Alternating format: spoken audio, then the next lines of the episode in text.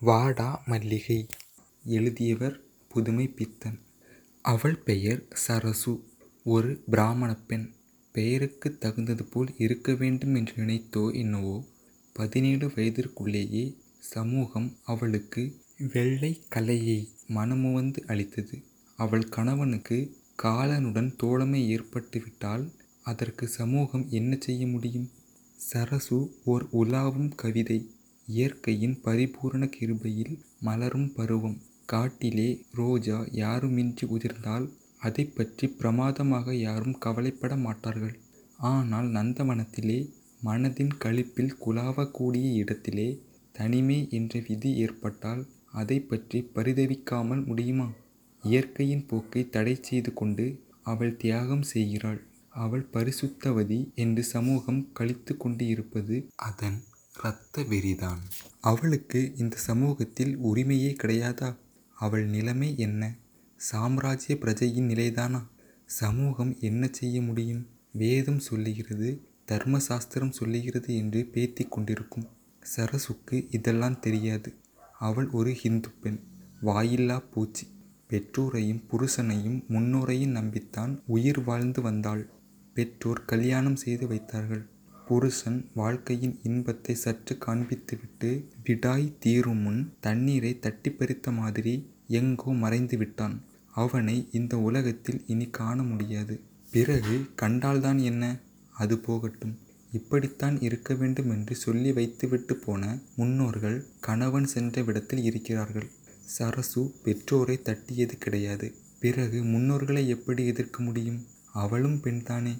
அச்சம் என்பதுதான் அவளுக்கு அணிகலன் என்று சமூகம் சொல்லுகிறதே. பிறகு அவள் வேறு என்னவாக இருக்க முடியும்? அவள் உயர்தர படிப்பு படித்த பெண்ணா? நாலு விஷயங்களை தானாக ஆராய்ச்சி செய்து கொள்ள அவளுக்கு திறன் ஏது? இயற்கையின் தேவை கட்டுக்கடங்காமல் மீறி ஒரு மிருகத்தின் முரட்டு தைரியத்தை கொடுக்கவில்லை.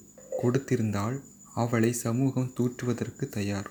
எந்த அமைப்பிலேயும் விதிவிலக்குகளான சிறுபான்மையோர் கஷ்டப்படத்தான் வேண்டுமென்று தத்துவம் பேசலாம். தத்துவம் நன்றாகத்தான் இருக்கிறது. சரசுவின் உணர்ச்சிக்கு உரிமையில்லை. அவள் விதிவிலக்கு. சரசு எப்பொழுதும் மாடியின் மேல் காலை ஏழு மணிக்கே தலையை உலர்த்த வருவாள். அப்பொழுதே ஸ்நானமாகிவிடும். பெற்றோரின் பாசம் அவளை சமணமுனி மாதிரி பெண்மையின் கோரமாக்க துணியவில்லை. அதை எடுத்திருந்தாலும் அவள் கவலைப்பட்டிருக்க மாட்டாள். வாழ்க்கைக்கே வசதி இல்லாமல் இருக்கும் பொழுது சிகை போவதுதானா பிரமாதம்? அவளை பார்த்தால் யாருக்கும் கண் கலங்கும். அவள் கண்களிலே ஒரு நிரந்தரமான துயரம். போக்க வழி இல்லாத துன்பம் குடிக்கொண்டிருக்கும் அவள் சிரிக்கத்தான் செய்கிறாள். குதூகலமாக பேசத்தான் செய்கிறாள். இவை யாவற்றிற்கும் பின் சோகந்தான் நிலவும். பிரம்மச்சாரியாக உண்மையான பிரம்மச்சாரியாக நீ இருந்து பார்த்திருக்கிறாயா?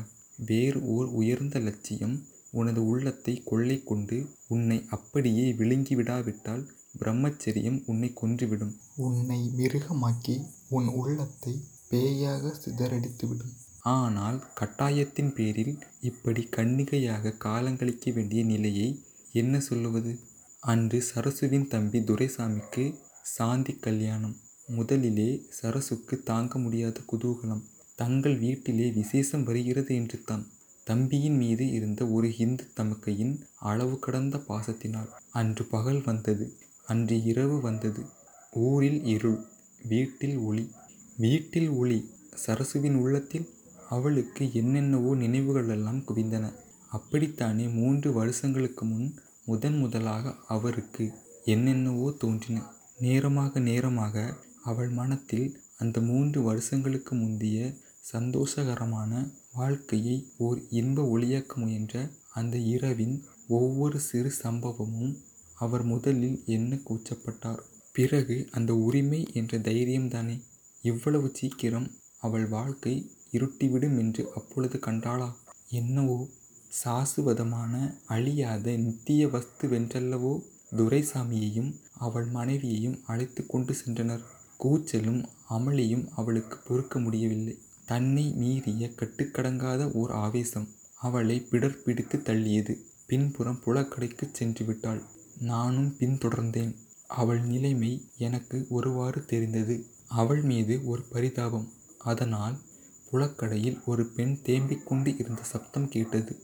நெருங்கினேன். அவள்தான். சரசு பதில் இல்லை. இன்னும் நெருங்கி தோளில் கையை வைத்தேன். உணர்ச்சியற்ற கட்டை போல் இருந்தாள். உடல் தேம்புவதினால் குலுங்கியது. சரசு நான் இருக்கிறேன் பயப்படாதே என்றேன். நான் ஒரு இந்து பெண் என்று கூறிவிட்டு சடக்கென்று உள்ளே சென்று விட்டாள். நான் திகைத்து நின்றேன். இந்து பெண் என்றால் உயிர் வாழ உரிமை இல்லையா? நான் எவ்வளவு நேரம் நின்றேனோ? மறுபடியும் அவள் வந்தாள். சரசு என்னை மன்னித்து விடு. நான் கூறியது வேறு. நீ அர்த்தம் பண்ணி கொண்டது வேறு. நான் உன்னை மனம் செய்து கொள்கிறேன் என்றேன். கொள்கைக்காக நீர் தியாகம் செய்து கொள்ள முயலுகிறீர். அது வேண்டாம். மிஞ்சினால் நான் உமக்கு போக கருவியாகத்தான் உமது தியாகத்தின் பலிபீடமாகத்தான் நீர் கருதுவீர். அது எனக்கு வேண்டாம். நான் காதலை கேட்கவில்லை தியாகத்தை கேட்கவில்லை. நான் தேடுவது பாசம். அது என்னிடம் இருக்கிறது என்றேன். அவளிடம் இவ்வளவு எதிர்பார்க்கவில்லை. அப்படியானால் திருமணம் வேண்டாம். பாசம் இருந்தால் போதும் என்று சொல்லி தலை குனிந்தாள். என்ன சரசு இப்படி சொல்கிறாய் ரகசியம் பாபம் அல்லவா? கல்யாணம் இதை நீக்கிவிடுமே. நீ ஒரு பறத்தை உமது தியாகத்திற்கு நான் பலியாக மாட்டேன். அதில் எப்பொழுதும் உமக்கு இந்த காலத்து நன்மதிப்பு ஏற்படும். தைரியசாலி என்பார்கள். அதை எதிர்பார்க்கிறீர். நான் பறத்தை என்று நான் ஒரு பெண் இயற்கையின் தேவையை நாடுகிறேன் என்றாள். எனது மனம் கலங்கிவிட்டது. வெளியேறினேன். மறுநாள் அவள் பிரேதம் கிணற்றில் மிதந்தது.